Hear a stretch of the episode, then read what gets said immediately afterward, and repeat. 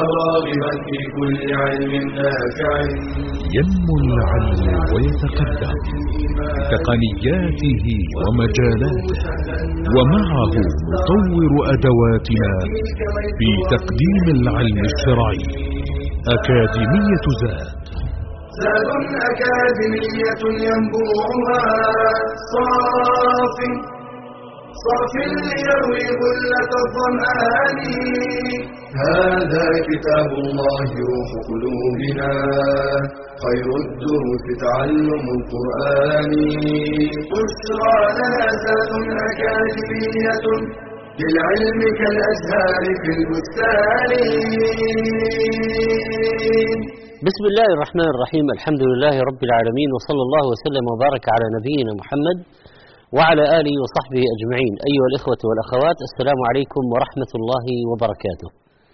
أما بعد فهذا هو الدرس السابع في سلسلة محاضرات مادة التفسير في أكاديمية زاد. وقد سبق في الدرس الماضي الكلام عن تفسيرين عظيمين. تفسير الإمام السيوطي رحمه الله المسمى الدر المنثور في التفسير, في التفسير بالمأثور وكذلك تفسير الإمام الشوكاني رحمه الله. بينا أن التفسير الأول الدر المنثور مختصر من تفسير السيوطي نفسه رحمه الله المسمى ترجمان القرآن. وأن الدر المنثور يعد أوسع وأجمع كتب التفسير بالمأثور على الإطلاق فيما نعرف. وقد جمع فيه كل أو جل الروايات المثبتة في كتب التفسير بالمأثور السابقة. كتفسير الطبري وابن أبي حاتم وابن المنذر وغيرها فلا يكاد يفوت منها شيء. التفسير الثاني الذي تحدثنا عنه فتح القدير الجامع بين فني الرواية والدراية من التفسير للإمام الشوكاني رحمه الله. ذكرنا أن الشوكاني جمع فيه بين مدرستين التفسير بالدراية والتفسير بالرواية. فأجاد في باب الدراية وتوسع في باب الرواية مع تعرضه للترجيح بين التفاسير المتعارضة ما أمكن. اليوم بإذن الله نستعرض بعض التفاسير التي يجب أن يتنبه لها طالب العلم وخاصة المبتدئ يعني مما فيه ملاحظات في جوانب معينة وخصوصا الجوانب العقدية. هناك جملة من كتب التفسير التي لا يقرأها في العادة المبتدئون من طلبة العلم وتحتوي على مخالفات. فليكن هذا مختصر في هذه الكتب وشيء من الملاحظات للتنبيه والنصيحة في الدين. كتاب الكشف والبيان عن تفسير القرآن للثعلبي مؤلفه أبو إسحاق أحمد بن محمد بن إبراهيم الثعلبي المتوفى سنة 27 و400 للهجرة. فيه ملاحظات. منها الإكثار من ذكر الإسرائيليات فيتوسع فيها توسعا كبيرا بدون أن يتعقب أو ينبه مع أن في بعضها غرائب ومنكرات. ولعل السبب في ذلك ولوعه بالقصص وتوسعه في النقل. وابن كثير رحمه الله قال عنه له التفسير الكبير وله كتاب العرايس في قصص الأنبياء عليهم السلام وغير ذلك. وكان كثير الحديث واسع السماع ولهذا يوجد في كتبه من الغرائب شيء كثير. من الأمثلة أورد في قصة أهل الكهف قال كعب الأحبار مروا بكلب فنبح عليهم فطردوه فعاد ففعلوا ذلك مرارا فقال لهم الكلب ما تريدون مني؟ لا تخشون إجابتي أنا أحب أحباء الله فناموا حتى أحرسكم. طبعا هذا كلام غريب جدا. وفي تفسير قوله تعالى ولما جاء موسى لميقاتنا وكلمه ربه الآية قال الثعلبي قال وهب. طبعا نلاحظ قال كعب قال وهب يبدأ النقل عن بني إسرائيل. قال وهب لما سأل موسى الرؤيا أرسل إليه الضباب والصواعق والظلمة والرعد والبرق فأحاطت بالجبل الذي عليه موسى فأمر الله ملائكة السماوات أن يعترضوا على موسى أربعة فراسخ من كل ناحية فمرت به ملائكة سماء الدنيا كثيران البقر تتبع أفواههم بالتقديس والتسبيح بأصوات عظيمة كأصوات الرعد الشديد. ثم أمر الله ملائكة سماء الثانية أن اهبطوا على موسى فهبطوا عليه مثل الأسد إلى آخر الكلام الغريب العجيب. مما يؤخذ على تفسير الثعلبي رحمه الله الاغترار بالأحاديث الموضوعة. حتى علق شيخ الإسلام تيمية رحمه الله آه، أن البغوي تفسيره مختصر من الثعلبي لكنه صان تفسيرا من الأحاديث الموضوعة والآراء المبتدعة. وقال عنه في مقدمته في التفسير والثعلبي هو في نفسه كان فيه خير ودين. ولكن حاطب ليج ينقل ما وجد في كتب التفسير من صحيح وضعيف وموضوع. من الأمثلة على الأحاديث الموضوعة المكذوبة في تفسيره تلك التي أوردها في فضائل السور بعد نهاية كل سورة. فقد أورد في نهاية كل سورة حديثا في فضلها منسوبا إلى أبي بن كعب وهو موضوع. آه، من قرأ سورة كذا فله كذا وكذا من قرأ سورة كذا جاء يوم القيامة كذا من قرأ كل أحاديث مخترعة مكذوبة في فضائل السور. وذكر ابن تيمية رحمه الله في منهاج السنة أن تفسير الثعلبي فيه أحاديث موضوعة وأحاديث صحيحة. ومن الموضوع فيه المكذوب الأحاديث التي في فضائل السور سورة سورة. فمما فيه من الموضوعات في فضائل السور حديث لكل شيء قلب وإن قلب القرآن يسين من قرأ ياسين كتب الله له بقراءته قراءة القرآن عشر مرات. وكذلك من الأحاديث الموضوعة آه، حديث ابن مسعود مرفوعا يأجوج أمة ومأجوج أمة كل أمة أربعمائة ألف أمة لا يموت الرجل منهم حتى ينظر إلى ألف ذكر من صلبه. كلهم قد حمل السلاح إلى آخره وذكر أهل الحديث أن هذا مكذوب. وكذلك روى بإسناده في تفسير قوله تعالى محمد رسول الله والذين معه أشداء على الكفار آه، حديث آه، ابن عمر أن النبي عليه الصلاة والسلام قال لعلي يا علي أنت في الجنة وشيعتك في الجنة وسيجيء بعدي قوم يدعون ولايتك لهم لقب يقال له الرافضة فإن أدركتهم فاقتلوهم فإنهم مشركون. آه، قال يا رسول الله ما علامتهم؟ قال يا علي إنهم ليست لهم جمعة ولا جماعة يسبون أبا بكر وعمر. ومما يؤخذ على تفسير الثعلبي رحمه الله أيضا الاغترار بكثير من الأحاديث الموضوعة على ألسنة الرافضة. فقد أكثر الثعلبي من نقل الأحاديث الموضوعة آه، على ألسنة الشيعة دون الإشارة إلى كونها موضوعة مكذوبة. مثال في تفسير قوله تعالى إنما وليكم الله ورسوله والذين آمنوا الذين يقيمون الصلاة ويؤتون الزكاة وهم راكعون روى بإسناده إلى أبي ذر قال سمعت رسول الله صلى الله عليه وسلم بهاتين وإلا صمتا ورأيته بهاتين وإلا فعميتا يقول علي قائد البرر وقاتل الكفر منصور من نصر مخذول من خذله. ثم ذكر قصة فيها أن عليا تصدق بخاتم في خنصره وهو راكع فلما فرغ النبي صلى الله عليه وسلم من الصلاة رفع رأسه إلى السماء وقال اللهم إن أخي موسى سألك. فقال رب اشرح لي صدري ويسر لي أمري واجعل لي وزيرا اشدد به أزري. الآن أزري. فأنزلت عليه قرآنا ناطقا سنشد عضدك بأخيك ونجعل لكما سلطانا.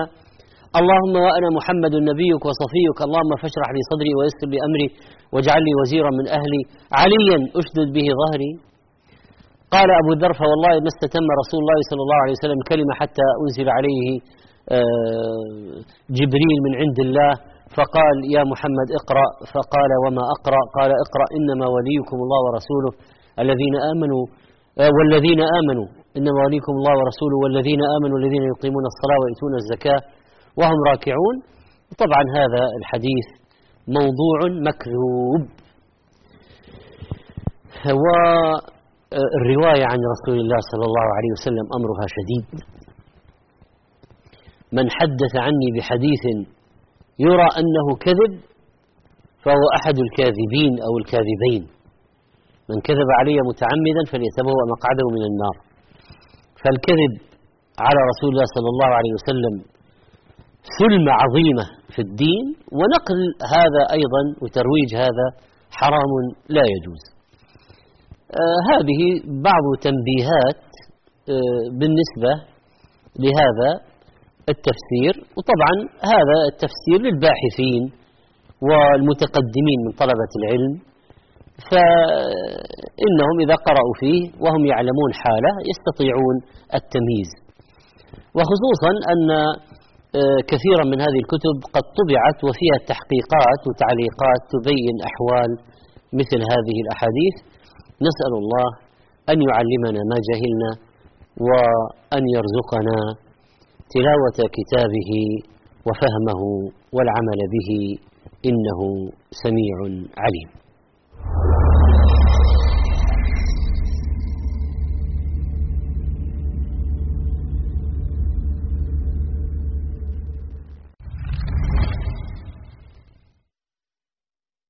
لقد شرع الله الدين للناس رجالا ونساء ووعد الجميع الجنة والحياة الطيبة إذا قام بواجبه.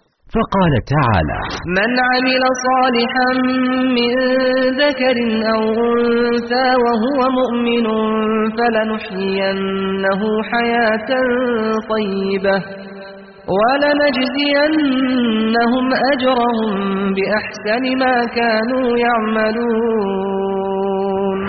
وقد جاء الإسلام فأكرم المرأة وحملها مع الرجل مسؤولية النهوض بالمجتمع. وحسن الرعاية له. فقال عليه الصلاة والسلام كلكم راع وكلكم مسؤول عن رعيته. وقد شغلت المرأة في العهد النبوي وما بعده مكانا رفيعا بمشاركاتها العلمية والاجتماعية والتربوية. وتصدر اسمها في قائمة المساهمين في بناء المجتمع وصياغة هوية الأمة والمحافظة على ثوابت الدين. ولا زال التاريخ يذكر أم المؤمنين خديجة وأم المؤمنين عائشة ونسيبة بنت كعب وأم حرام بنت ملحان وحفصة بنت سيرين وفاطمة بنت عبد الملك وزبيدة بنت جعفر وغيرهن رضي الله عنهن ورحمهن. ومن هنا كان للمرأة المسلمة دورها المهم والخطير في صياغة المجتمع. مما أكسبها قيمة واعتبارا واحتراما لا مثيل له في المجتمعات الأخرى كما اعترف بذلك المنصفون من الغربيين وبأنهم إنما تعلموا احترام المرأة من مسلمي الأندلس. يقول المفكر الفرنسي مارسيل بويزارد إن الشعراء من المسلمين هم الذين علموا مسيحي أوروبا عبر أسبانيا احترام المرأة. فللمرأة على ثغر الحياة الزوجية أثر خطير وفي التربية على الدين والخلق دور كبير وفي التعليم والدعوة والطب والرعاية مكانة ومسؤوليات.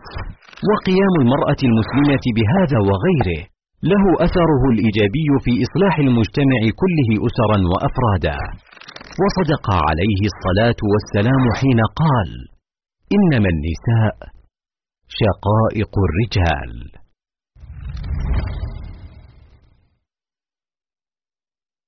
مجموعة زاد تقدم لكم نخبة مميزة من إصداراتها. كتاب كيف عاملهم صلى الله عليه وسلم للشيخ محمد صالح المنجد.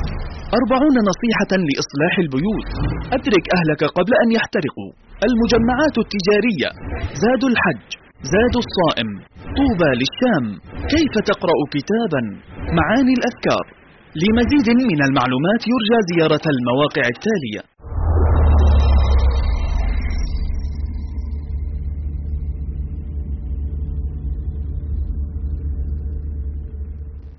الحمد لله. حياكم الله أيها الإخوة والأخوات مرة أخرى. نتحدث أيضا الآن عن بعض المخالفات في تفسير آخر من التفاسير. وهو روح المعاني في تفسير القرآن العظيم والسبع المثاني للعلامة محمود بن عبد الله الحسيني الآلوسي أبو الثناء المفسر المحدث الأديب من أهل بغداد. آه، وقد تقلد الإفتاء ببلده عام 1248 للهجرة وعزل فانقطع عن العلم ثم سافر إلى الموصل في الآستانة وغيرها وعاد إلى بغداد يدون رحلاته ويكمل ما كان قد بدأ به من مصنفاته فاستمر إلى أن توفي رحمه الله. من من كتبه روح المعاني هذا في التفسير وغرائب الاغتراب وقد ضمنه تراجم للذين لقيهم وله أبحاث أخرى ومناظرات وقد توفي رحمه الله في بغداد سنة 1270 للهجرة. تفسير الآلوسي تفسير ضخم. من يطلع عليه يجد نفسه أمام موسوعة كبيرة جمع فيها أقوالا في التفسير كثيرة ورجع إلى مراجع متعددة. فمن مراجع مثلا تفسير الزمخشري الرازي البيضاوي أبي السعود ابن عطية أبي حيان ابن كثير وغيرهم. لكن يلاحظ على هذا التفسير أنه يوجد فيه مخالفات عقدية واضحة. منها الميل إلى آه، نقل آه، أباطيل عن الصوفية وتعظيمهم. فقد كان يخلع عليهم الألقاب العظيمة كقولهم آه، روي عن الإمام الرباني سيدي وسندي. طبعا هذه كلمة سندي عن ميت مصيبة. فكيف يكون الولي سندا وقد شبع موتا؟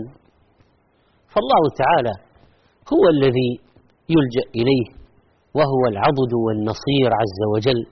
وأما الأموات فلا يغنوا من الله شيئا ولا يملكون نفعا. ولا ضرا. وعبد القادر الكيلاني أو الجيلاني رغم أنه من الأئمة ومن الأولياء ومن العباد ومن العلماء لكن لا يجوز أن نقول عبد القادر سندي وعبد القادر عضدي وعبد القادر نصيري ونحو ذلك. فهذه مثلا من الكلمات الخطيرة التي وردت في هذا التفسير. لما قال روي عن الإمام الرباني سيدي وسندي عبد القادر الجيلاني أو الكيلاني. وأيضا مثلا عبارة من العبارات أوردها آه، قال ساداتنا الصوفية أفاض الله تعالى علينا من فتوحاتهم القدسية. وقال آه، وإلى ذلك يشير كلام سادات كلام ساداتنا النقشبندية بلغنا الله تعالى ببركاتهم كل أمنية. فأكثر النقل عن أئمة من هذا التوجه أئمة ضلالة. آه، فيها بلايا وطوام وتفاسير شاذة. ونقصد بأئمة الضلالة كابن عربي وابن عطاء السكندري وعن أبي العباس المرسي وغيرهم. على سبيل المثال لما جاء إلى قوله تعالى ولو أنهم إذ ظلموا أنفسهم جاءوك فاستغفروا الله واستغفر لهم الرسول لوجدوا الله توابا رحيما آه قال ابن عطاء يقصد اسكندر الضال هذا لو جعلوك الوسيلة لدي لوصلوا إلي. فكانوا خلاص الآن هذه فتح الباب للاستنجاد يعني بالرسول صلى الله عليه وسلم بعد موته وسؤاله وأن نقول يا رسول الله افعل لنا كذا وافعل لنا كذا. في تفسير معنى طا سين ميم قال قال قال طرب التائبين في ميدان الرحمة. ما هذا الكلام؟ التائبون الآن يتوبون من الطرب. فصار الآن لهم يعني طرب.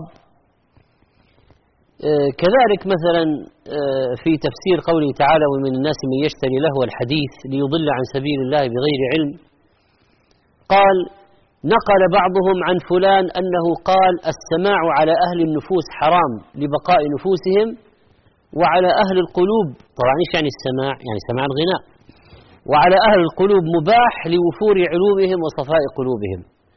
وعلى أصحابنا واجب لفناء حظوظهم. يعني كيف هذا؟ كيف هذا؟ في تفسير قوله تعالى مثلا وسقاهم ربهم وسقاهم ربهم شرابا طهورا قال ويحكى أنه سئل آه، أبو يزيد عن هذه الآية فقال سقاهم شرابا طهرهم به عن محبة غيره. ثم قال إن لله تعالى شرابا ادخره لأفاضل عباده يتولى سقيهم إياه فإذا شربوا طاشوا وإذا طاشوا طاروا وإذا طاروا وصلوا وإذا وصلوا اتصلوا شوف هذه عبارات الصوفية هذه المصيبة يعني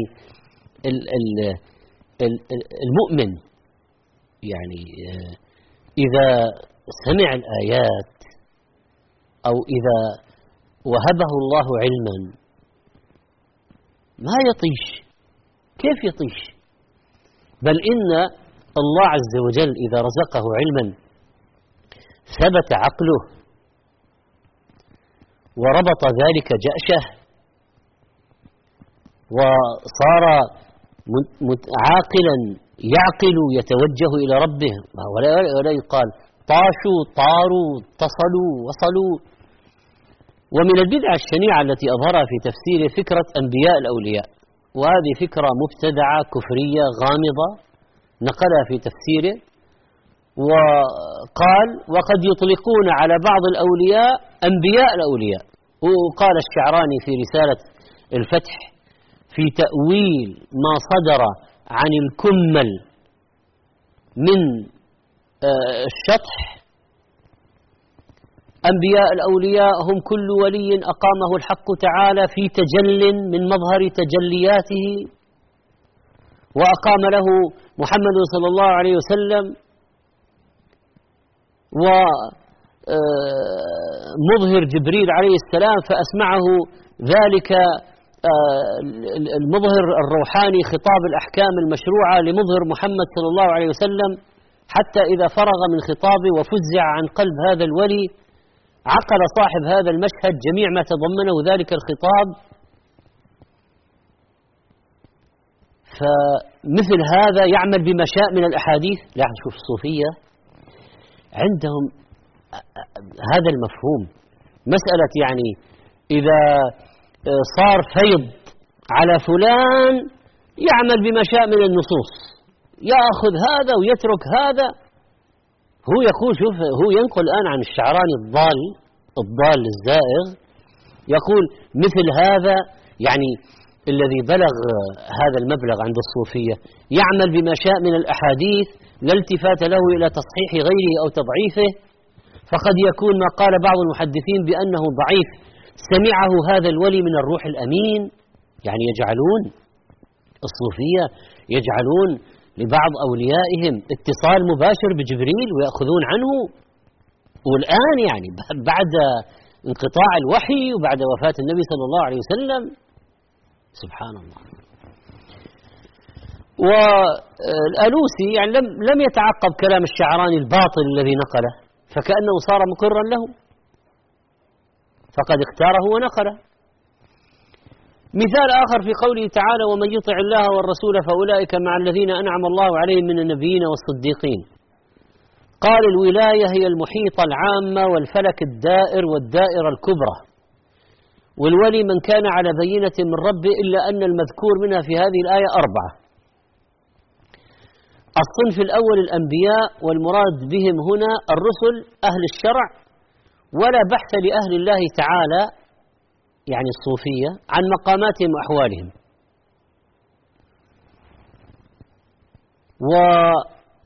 والنبوة العامة مستمرة سارية في أكابر الرجال غير منقطعة دنيا وأخرى لكن باب الإطلاق قد انسد.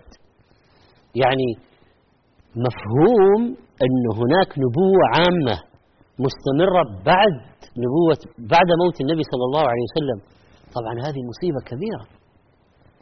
مصيبة كبيرة. لأن خلاص هذا فتح باب لأولياء الصوفية أو لمشايخ الصوفية أن آه، يفتروا على الوحي. ويقول حدثني قلبي عن ربي ورأيت في اللوح المحفوظ كذا وشافهني جبريل بكذا ويأتون بأحكام تنسخ ما استقرت عليه الشريعة وهذه كارثة كبرى مصيبة عظيمة. طبعا بالنسبة للأسماء والصفات الألوسي يميل إلى مذهب الأشاعرة وعلى سبيل المثال في قوله تعالى ربنا لا تزغ قلوبنا بعد إذ هديتنا أي قولوا ربنا لا تزغ قلوبنا بعد إذ هديتنا إلى معالم الحق من التفويض في المتشابه و أو التأويل. التفويض أو التأويل هذا عين مذهب الأشاعرة. حيث قال صاحب جوهرة التوحيد من يعني في عقيدة الأشاعرة وكل نص أوهم التشبيه أوله أو فوض ورم تنزيها. خلاص مثلا آه لما خلقت بيدي هذه آية عندهم عند الأشاعرة هذه توهم التشبيه يعني تشبيه الله بخلقه وأن يد الله كيد المخلوق. آه، فما هو الحل عندهم؟ أوله قل يد القدرة اليد القوة أو فوض خلاص قل هذه كلمة ما نعرف معناها نتوقف ما طيب هذه نزل القرآن نزل بلسان عربي مبين كيف يعني ما نعرف معناها؟ اليد في اللغة معروفة المعنى. لكن يد الله يد حقيقية صفة لله لكن لا تشابه أيدي المخلوقين تليق بجلاله وعظمته. ما الفرق بينه وبين الوجه؟ ما الفرق بينه وبين السمع والبصر؟ إذا أثبتت السمع والبصر لله وأنه سميع بصير له سمع حقيقي وبصر حقيقي ألست تقول إن سمعه لا يشبه سمع المخلوقين؟ وتقول إن بصره لا يشبه بصر المخلوقين؟ كذلك تقول له يد لا تشبه أيدي المخلوقين له وجه لا يشبه وجوه المخلوقين. أما أن تهرب وتقول أوله وقل هذا معناها الرضا. وهذا أو نقول هذا نمسك عن الكلام ما له معنى معلوم ما لا نعلم المعنى لا نعرف المعنى. نفوض المعنى. لا. وإلا صار خلاص صار القرآن طلاسم. على أي حال هو يتوجه آه، في آه، مسائل الصفات إلى آه، مذهب الأشاعرة. مثلا في قوله تعالى وقدمنا إلى ما عملوا من عمل فجعلناه هباء منثورا جعل بعضهم القدوم في حق عز وجل عبارة عن حكمه. وقيل الكلام على حذف مضاف أي قدم ملائكتنا. لماذا؟ ليش التأو... لماذا هذا التأويل الباطل؟ يعني إذا أثبت الله تعالى لنفسه أنه يأتي أو يجيء وجاء ربك يوم يأتي ربك خلاص نحن نسلم ونستسلم ونؤمن بكلام الله على مراد الله. ونعرف معنى الإتيان والمجيء في اللغة. وهذا نزل بلسان عربي مبين. فنثبت لله الإتيان لكن ليس كإتيان البشر. ونثبت لله المجيء لكن ليس كمجيء البشر. ونثبت لله الاستواء لكن ليس كاستواء البشر. ونثبت لله النزول لكن ليس كنزول البشر. فالله ينزل إلى السماء الدنيا نزولا يليق بجلاله وعظمته. يأتي يوم القيامة ويجيء مجيئا يليق بجلاله وعظمته. هذا هو المذهب الحق. في قوله تعالى مثلا يد الله فوق أيديهم الآلوسي نقل عن الكشاف المعتزلي طبعا الزمخشري صاحب الكشاف. قال في الكشاف لما قال سبحانه إنما يبايعون الله أكده على طريقة التخييل فقال يد الله فوق أيديهم. وأنه سبحانه منزع عن الجوارح وصفات الأجسام. هذه المصيبة عندما يقولون لا يد لله اليد معناها القدرة معناها القوة ما في يد حقيقية. لماذا؟ قالوا حتى ننزه الله عن الجوارح وصفات الأجسام. طيب ولماذا لا تثبتون له يدا تليق بجلاله وعظمته؟ تثبتون له ذاتا أم لا؟ تثبتون لله نفسا أم لا؟ تعلم ما في نفسي ولا أعلم ما في نفسك. ماذا تقولون عن الذات وعن النفس؟ تقولون له ذات تليق بجلاله وعظمته وله نفس تليق بجلاله وعظمته. كذلك قولوا له يد تليق بجلاله وعظمته. القول في في الصفات كالقول في الذات. آه، سواء كانت صفات الذات كاليد والوجه أو كانت آه، صفات الفعل المجيء الإتيان الغضب الرضا. لابد أن نثبت. والقول في الصفات كالقول في الصفات الأخرى. القول في بعض الصفات كالقول في البعض الآخر. إذا كنت تثبت له السمع والبصر أثبت له اليد أثبت له الوجه. سبحانه وتعالى. ما الفرق؟ والألوسي يقول مثلا وروى فلان عن فلان اليد القوة أي قوة الله ونصرته فوق قوتهم ونصرتهم كل هذا فرارا من إثبات اليد لله في قوله يد الله فوق أيديهم. يقول آه، ثق بنصرة الله لا بنصرتهم وإن بايعوك. المعنى صحيح لكن ليس هو تفسير الآية. المشكلة يأتون بمعاني أحيانا آه، يعني جملة صحيحة. ثق بنصرة الله لا بنصرتهم وإن بايعوا صحيح توكل على الله. ولكن ليس هذا معنى قول الله يد الله فوق أيديهم. يقول مثلا كما في تفسير قوله تعالى وهو القاهر فوق عباده قال الفوقية بمعنى الفوقية في الفضل يعني لا يريد أن يثبت فوقية الذات أنه تعالى بذاته فوق خلقه. لماذا؟ لماذا؟ لماذا الفرار من إثبات فوقية الله وعلو الله على خلقه؟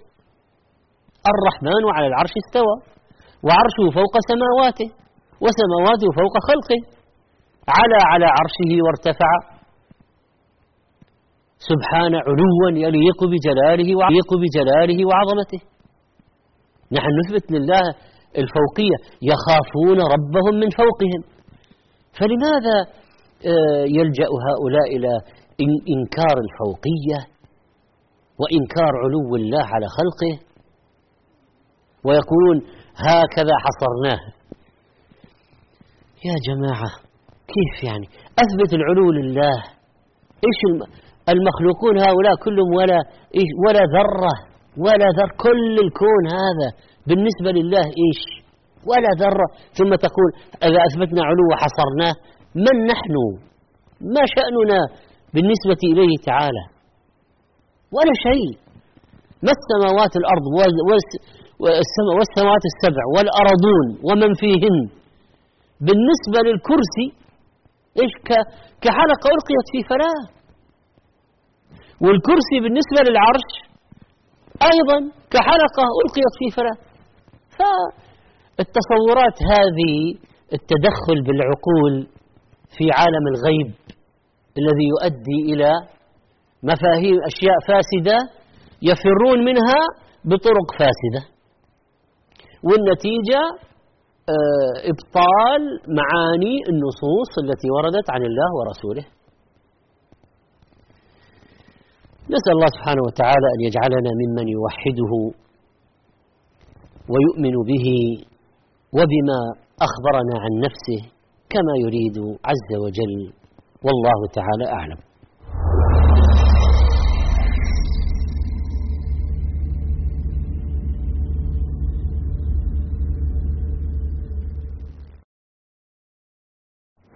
لم يكن العرب أهل علم بالحساب ففي التقويم الشهري كانوا يعتمدون سير القمر ومنازله لحساب الأشهر. فجاء الإسلام وأقره لوضوحه وسهولة الأخذ به كما قال تعالى هو الذي جعل الشمس ضياء والقمر نورا وقدره منازل لتعلموا عدد السنين والحساب. فهو المعتبر في توقيت الفرائض من صيام وزكاة وحج وبه تحسب الأعياد. وهو المعتمد في عدد النساء كثلاثة أشهر وأربعة أشهر وعشرة أيام والكفارات كشهرين متتابعين وكحول زكاة المال كلها بالأشهر القمرية. قال تعالى يسألونك عن الأهلة قل هي مواقيت للناس والحج. قال ابن تيمية فالذي جاءت به شريعتنا أكمل الأمور لأنه وقت الشهر بأمر طبيعي ظاهر عام يدرك بالأبصار. قال عليه الصلاة والسلام صوموا لرؤيته وأفطروا لرؤيته فإن غمي عليكم الشهر فعدوا ثلاثين. وأما التقويم السنوي فلم يكن للعرب قبل الإسلام تقويم خاص بهم يجمعهم كما عند الأمم الأخرى فكانوا يؤرخون بالحوادث الفريدة والوقائع المشهورة عندهم. كحادثة الفيل وبعثة النبي صلى الله عليه وسلم وفي عهد أمير المؤمنين عمر بن الخطاب رضي الله عنه اعتمد التقويم بأشهره القمرية المعهودة لدى العرب على أن تكون بداية التأريخ من السنة التي هاجر فيها النبي صلى الله عليه وسلم من مكة إلى المدينة. لأن الهجرة بداية عز الإسلام وقوته فكان اختيارا مسددا. فعن سهل بن سعد قال ما عدوا من مبعث النبي ولا من وفاته. ما عدوا إلا من مقدمه المدينة. واستقر الرأي على أن يكون أول السنة شهر الله المحرم بعد أن ينتهي الناس من موسم الحج ويستريحوا من عناء السفر بعده. وابتدأ العمل بالتقويم الهجري عام سبعة عشر هجرية. فالعمل بالتقويم الهجري تمسك بالشرع واعتزاز بالهوية. وتميز واستقلالية.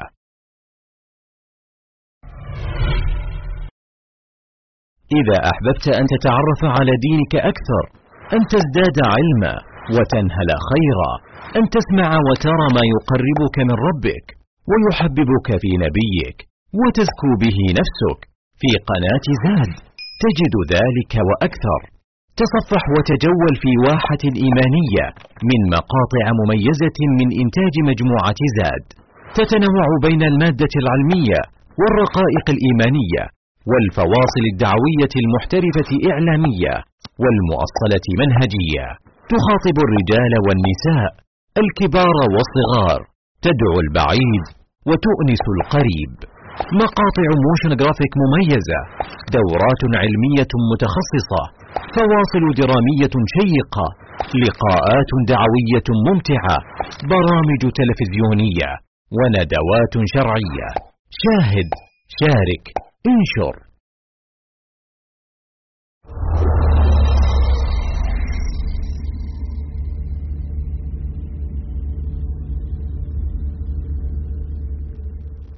الحمد لله حياكم الله أيها الإخوة والأخوات. مرة أخرى وكنا نتكلم عن المخالفات في تفسير الآلوسي رحمه الله وقلنا إنه أدخل في تفسيره آه، الإشاري الصوفي الباطني. وبحقيقة أنه من أخطر البدع التي ظهرت في تاريخ الإسلام الحركات الباطنية التي تدعي أن للنصوص ظاهرا وباطنا.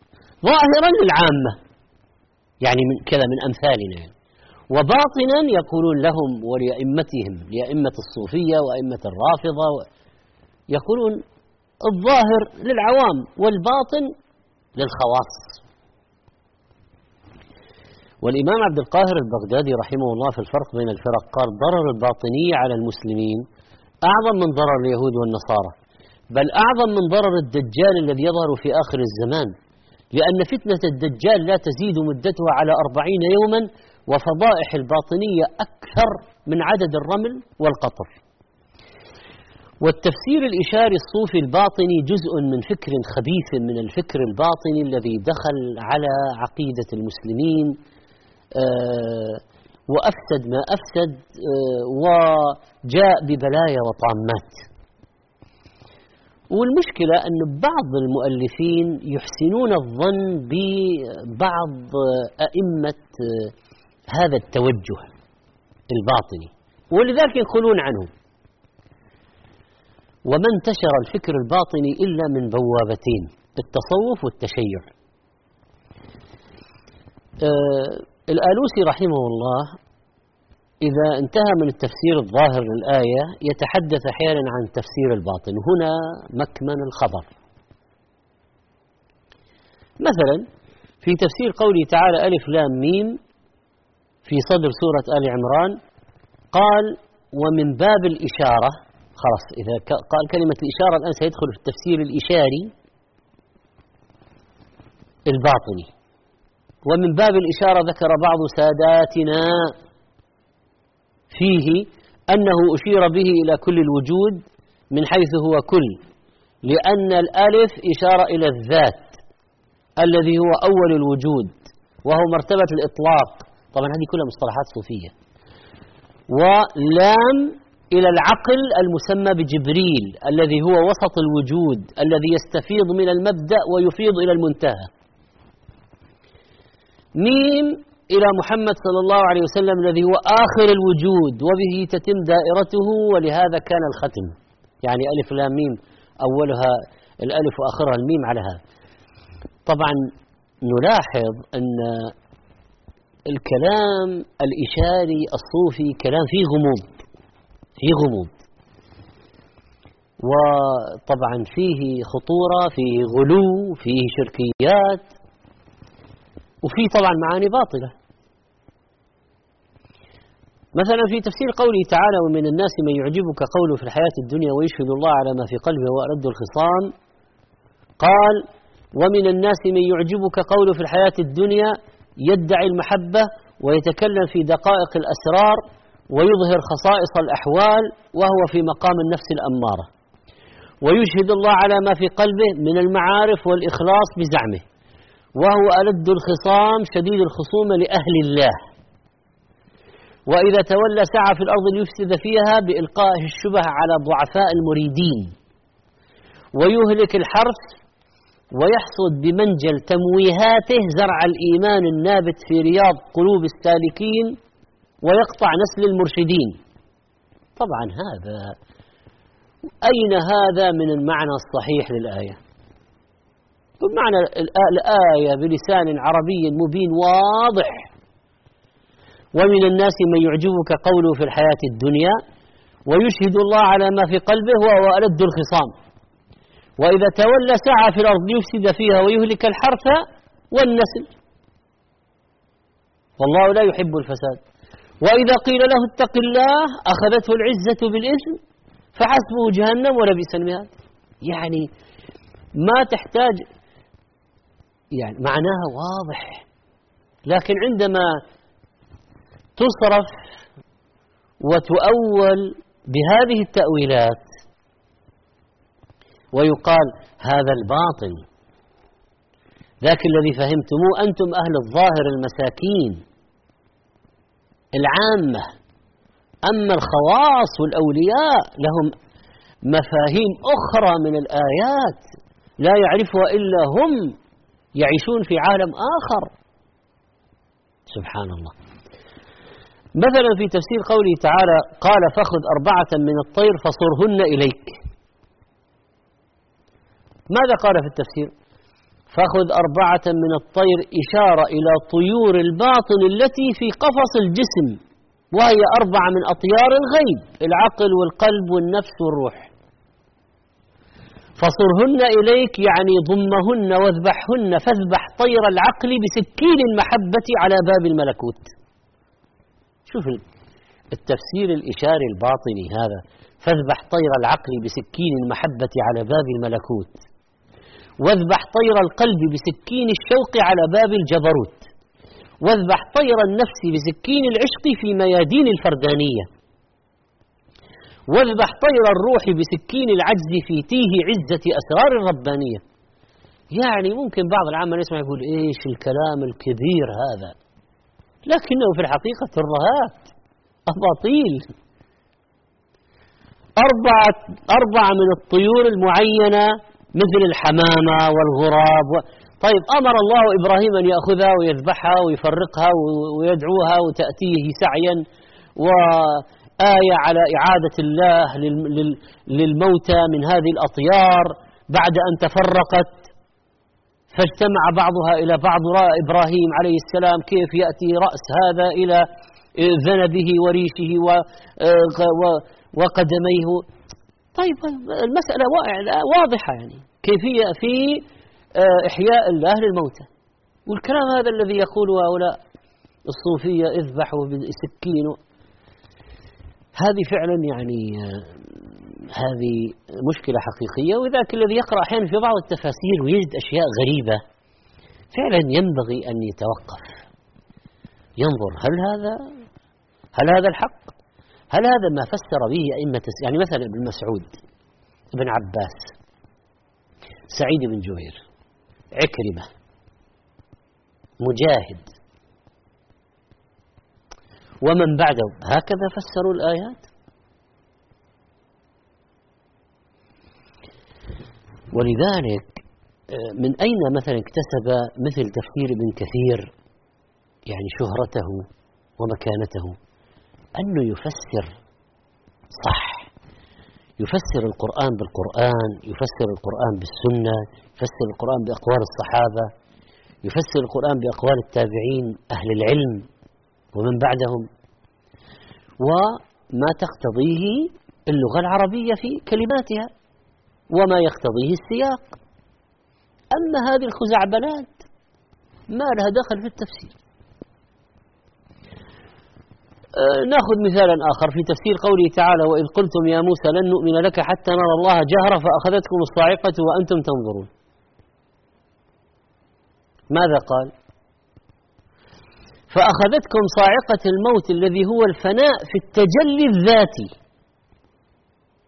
طبعا الفناء هذه رتبة عند الصوفية والتجلي أيضا التجليات والتجل هم يريدون فتح الباب لادعاء أخذ علوم من غير الوحي. فيقول فاض علي وتجلى لي ولما وصلت لمرحلة الفناء اتحدت مع الملكوت وأخذت عنه ثم بعثناكم قال آه، بالحياة الحقيقية والبقاء بعد الفناء. يعني بعد بعد ما رجع من رحلة الفناء هذا الولي الصوفي آه، بعثناكم رجعتم من مرحلة الفناء إلى البقاء. هذا كلام آه، باطل.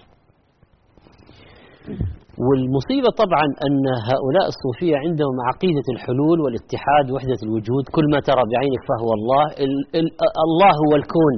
الله هو السماوات والأرض والهواء. مصيبة.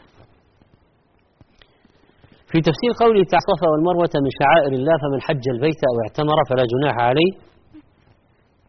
يقول من باب الإشارة الآن خلاص دخلنا في التفسير الإشاري الآن.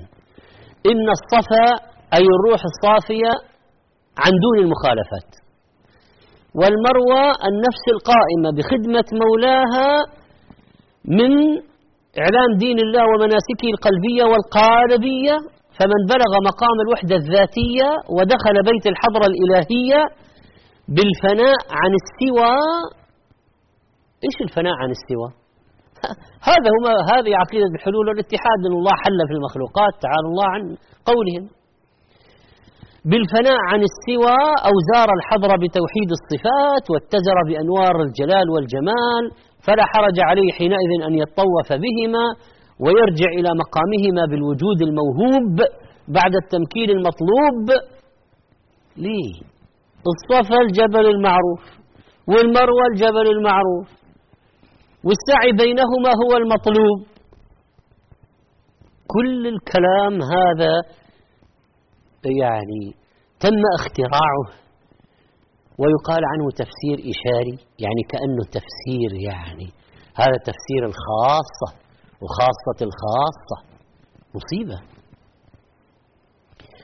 وطبعا أهل الحلول والاتحاد الذين يقولون الله حل في المخلوقات تعالى الله عن قولهم. واتحد وحل وما ترى بعينك فهو الله. ما طبعا ما يؤمنون أن هناك ربا استوى على عرشه بائن من خلقه. منفصل عنهم. ما يؤمنون بهذا. يسمون عقيدتهم وحدة وتوحيد. تمويها. وذكر شيخ الإسلام رحمه الله فيهم قال هؤلاء موهوا على يعني على المسلمين التوحيد بالاتحاد الذي سموه توحيدا. وحقيقة جحود الخالق. يعني من يتأمل في كلامهم ينتهي إلى أنه بالأخير ما في خالق. خلاص. لما يقول لك السماوات والأرض والكون والهواء هي الله. إيش معناها يعني ما في خالق. خلاص. في تفسير قوله تعالى تلك الرسل فضلنا بعضهم على بعض. منهم من كلم الله ورفع بعضهم درجات. آه، إيش نقل من تفسير الإشاري الآلوسي قال رفع بعضهم درجات بفنائه عن ظلمة الوجود بالكلية وبقائه في حضرة الأنوار الإلهية وبلوغه مقام قاب, مقام قاب قوسين. في تفسير آية الكرسي الله لا إله إلا هو حي القيوم. قال لا موجود في سائر العوالم حقيقة إلا هو. يعني هذه عقيدة لا موجود في سائر العوالم حقيقة إلا هو. هذا هذا هو عقيدتهم. الذين يقولون أنت وأنا والجدار والأرض والسماء هذه يعني أوهام. أنت تتوهم أنك موجود لا لا هذا كله هو الله. ونحن مجرد صور وهمية. هذه عقل. ويقول إذ لا موجود في سائر العوالم حقيقة إلا هو. هذه عقيدتهم. وقال القيوم القائم بتدبير الأعيان الثابتة بظهوره فيها. تعالى الله تعالى الله عن قولهم. لاحظ. بظهوره فيها. هذه عقيدة أنه الله تجلى وظهر في الأشخاص والجمادات والنباتات والأشجار. ظهر بهذه الأشكال. وذاك يقولون إن فرعون كان محقا لما قال أنا ربكم الأعلى. بس موسى ما فهم عليه. تعالى الله عن قولهم. لأن عندهم أن فرعون جزء من الذات الإلهية وأن كل الأشكال والصور هي الله. تعالى الله عن قوله طيب على خطورة الأشياء التي نقلها الآلوسي رحمه الله في تفسيره لكن للإنصاف ما كان دائما مضطردا مع كل أطروحات القوم بل كان أحيانا يستنكر منها. فمثلا في تفسير قوله تعالى وإذ قال موسى لفتاة لا أبرح حتى أبلغ مجمع البحرين أو أمضي حقبا آه قال في بيان معنى البحرين قيل هما مجاز عن موسى والخضر لأنهما بحرا علم. والمراد بملتقاهما مكان يتفق فيه اجتماعهما وهو تأويل صوفي والسياق ينبو عنه. هذا كلام الألوسي للحق للإنصاف للعدل. ما وافق عليه. قال إيش؟ تقول مجمع البحرين البحر البحرين يعني موسى والخضر. بحرين بحر بحران حقيقيان البحر الذي فيه الماء. فأمر الله موسى أن, أن يمشي حتى يبلغ مجمع البحرين وهناك يبحث عن الخضر سيجده. بحر الماء المعروف. ولذلك يعني هنا الألوسي رحمه الله رفض هذا. و آه، يشيع طبعا في تفسيره الأقطاب النقباء الأوتاد وهذه طبعا مراتب عند الصوفية عندهم الغوث الأعظم. أقطاب بعدها أقطاب الأوتاد النقباء هذه مراتب. مراتب. ومصيبة غلاة الصوفية أنهم يؤمنون أن الغوث الأعظم والقطب الأعظم أو الأقطاب والأوتاد والأولياء يتصرفون في الكون وأن الله أوكل إليهم التصرف في الكون. وهذه مصيبة عدوان على التوحيد. وادعاء أن هناك قطب أوكل الله إليه التصرف في المطر وفي الرزق وفي آه، المغفرة للعباد. سبحان الله. يعني شيء من أعظم الباطل. ولما جاء على قوله وبعثنا منهم اثني عشر نقيبا قال ذكر غير واحد من ساداتنا الصوفية أن النقباء أنواع. منهم الأولياء نفعنا الله تعالى ببركتهم. ففي الفتوحات طبعا هذا كتاب خطير جدا كتب الشرك لابن عربي وليس ابن العربي لابن عربي الزنديق. أن هناك 12 نقيبا في كل زمان لا يزيدون ولا ينقصون على عدد بروج الفلك. الاثني عشر برجا كل نقيب عالم بخاصية كل برج وبما أودع الله فيه من الأسرار والتأثيرات وأنه يستخرجون خبايا النفوس إلى آخر الكلام. وما انتقد الكلام مع الأسف لما مر به. وأورد آه، يعني في آه، مسألة الغيب وحكي عن الباز قدس, قدس سره أن الليل والنهار يأتيان فيخبراني بما يحدث فيهما وعن بعض العارفين أنه يشاهد أعمال العباد كيف تصعد إلى السماء ويرى البلاء النازل منها. فطبعا كلام خطير فيه عدوان على ربوبية الله وعلى علم الله اختصاص الله بعلم الغيب. وأن الله هو الذي يدبر الأمر يدبر الأمر من السماء إلى الأرض. فكيف يكون هناك أولياء يدبرون معه؟ آلهة مع الله؟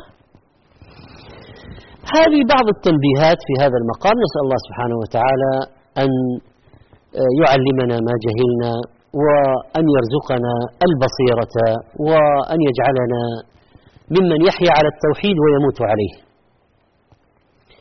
إنه سميع مجيب وصلى الله على نبينا محمد. يا راغبا في كل علم نافع متطلعا لزيادة الإيمان. وتريد سهلا النوال ميسرا يأتيك ميسورا بأي مكان.